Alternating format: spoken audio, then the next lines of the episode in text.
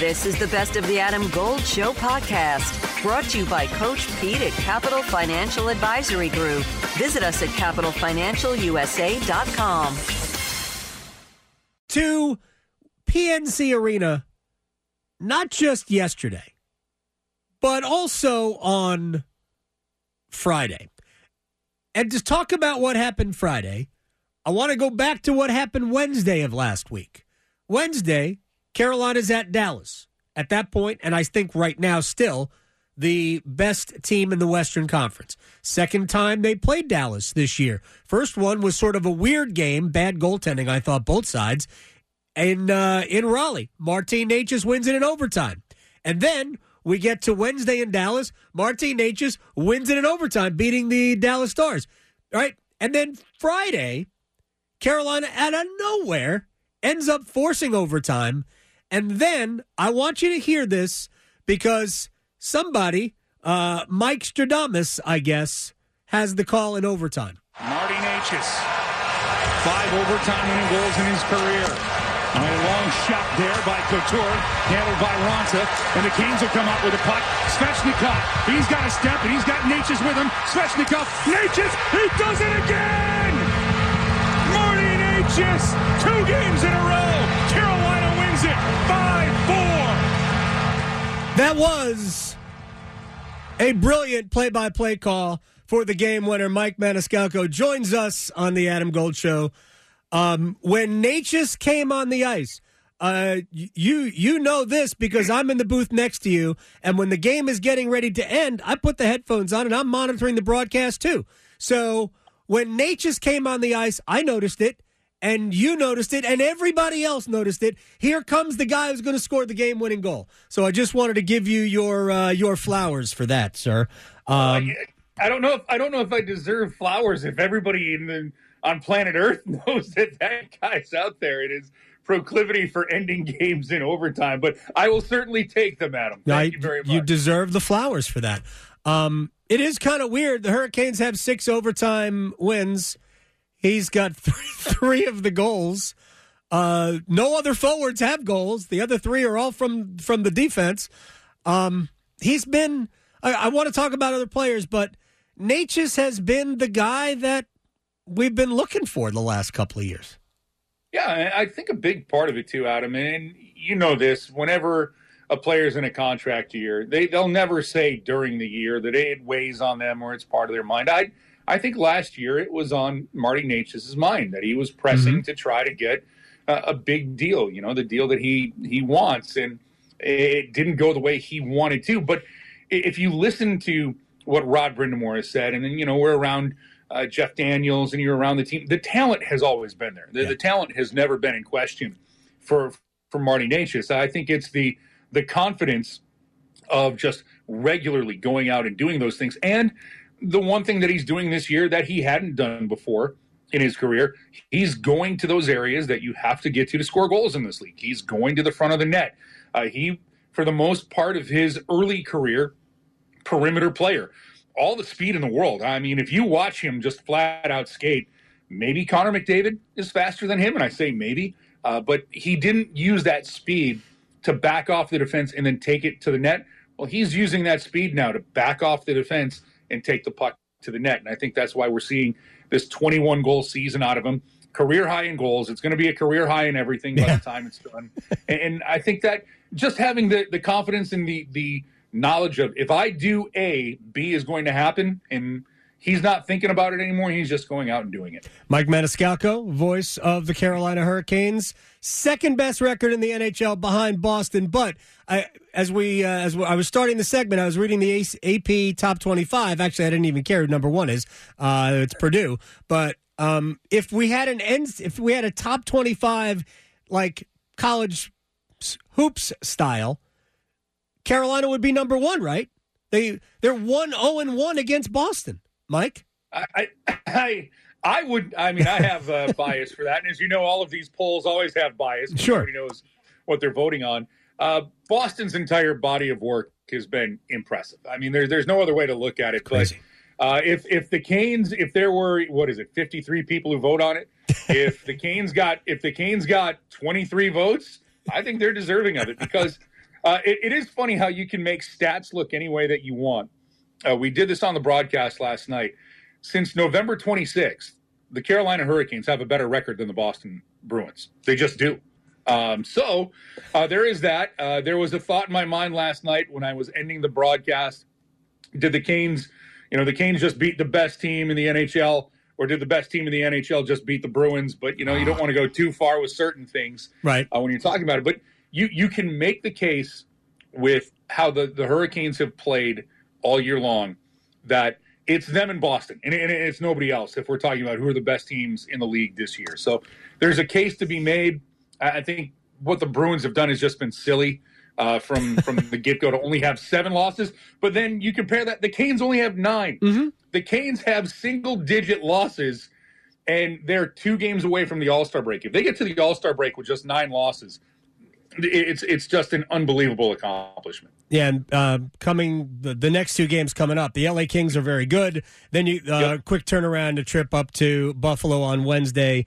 Uh, so if they were to win, uh, or, at least drag each game into overtime, yeah. Uh, the which the Hurricanes do better than any team in the NHL with se- aware. seventeen. yeah, you don't get bonus. You you get no, bonus no, back. There's, there's nothing nothing extra for bonus play. But, no time and, and a half. By the way, I know I know people I know people get mad at me when I say the Canes only have nine losses, but a magic point falls from the sky when we go to overtime.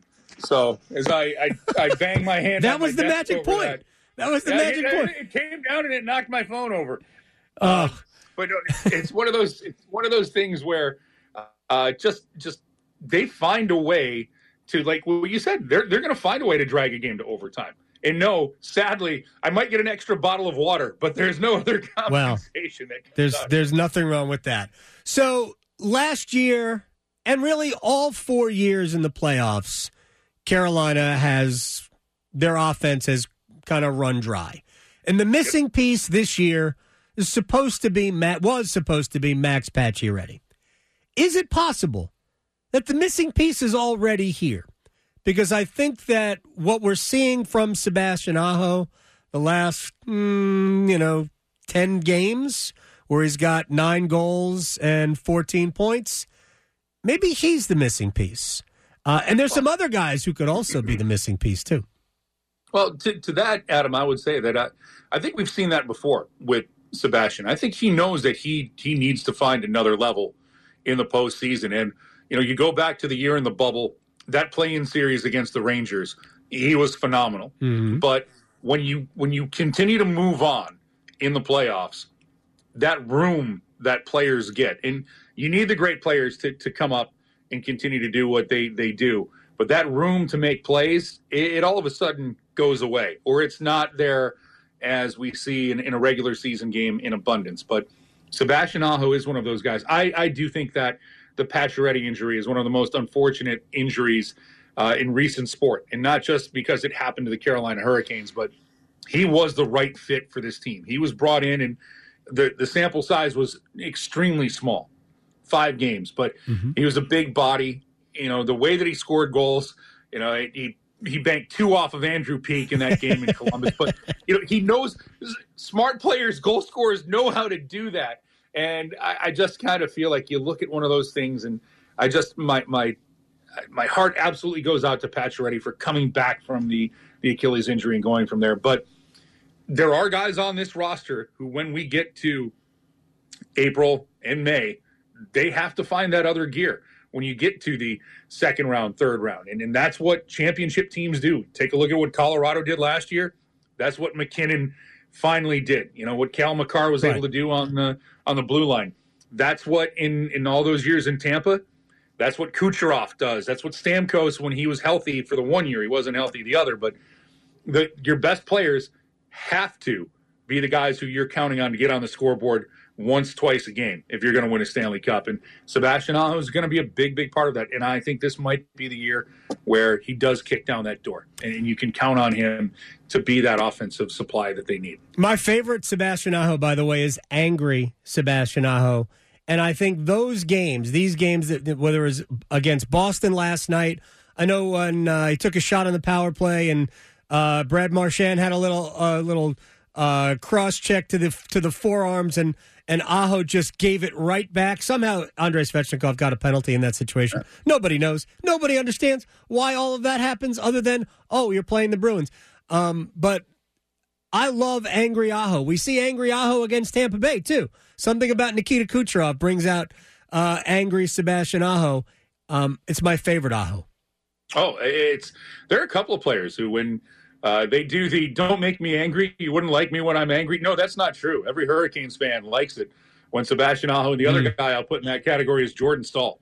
Angry Jordan Staal is unstoppable. He he is that is Bruce Banner into the Hulk. There is no doubt in my mind when that happens. So Hey, it's Adam Golden. I'm in studio with my friend Coach Pete D'Arruda with the Capital Financial Advisory Group. Is it ever too soon to seek out you and your expertise? Really there's no too soon. It's time to get serious. So if you're 50 or over, we call it the financial red zone. And that's when really it's time for you to take control of your money and, and make sure you have a firm on your side that's a fiduciary planning firm, which means they take your side at all times. Now, we'll do this for the next 10 of you who call. This is a $1,000 value, but I'm going to waive my planning fee to make sure you get your total retirement plan and you get on the right path for retirement. Call 888-843-0013, 888-843-0013, or text ADAM to 600-700. Adam Gold is a paid spokesman. Investment advisory services offered by Capital Financial Advisory Group, a North Carolina registered investment advisor.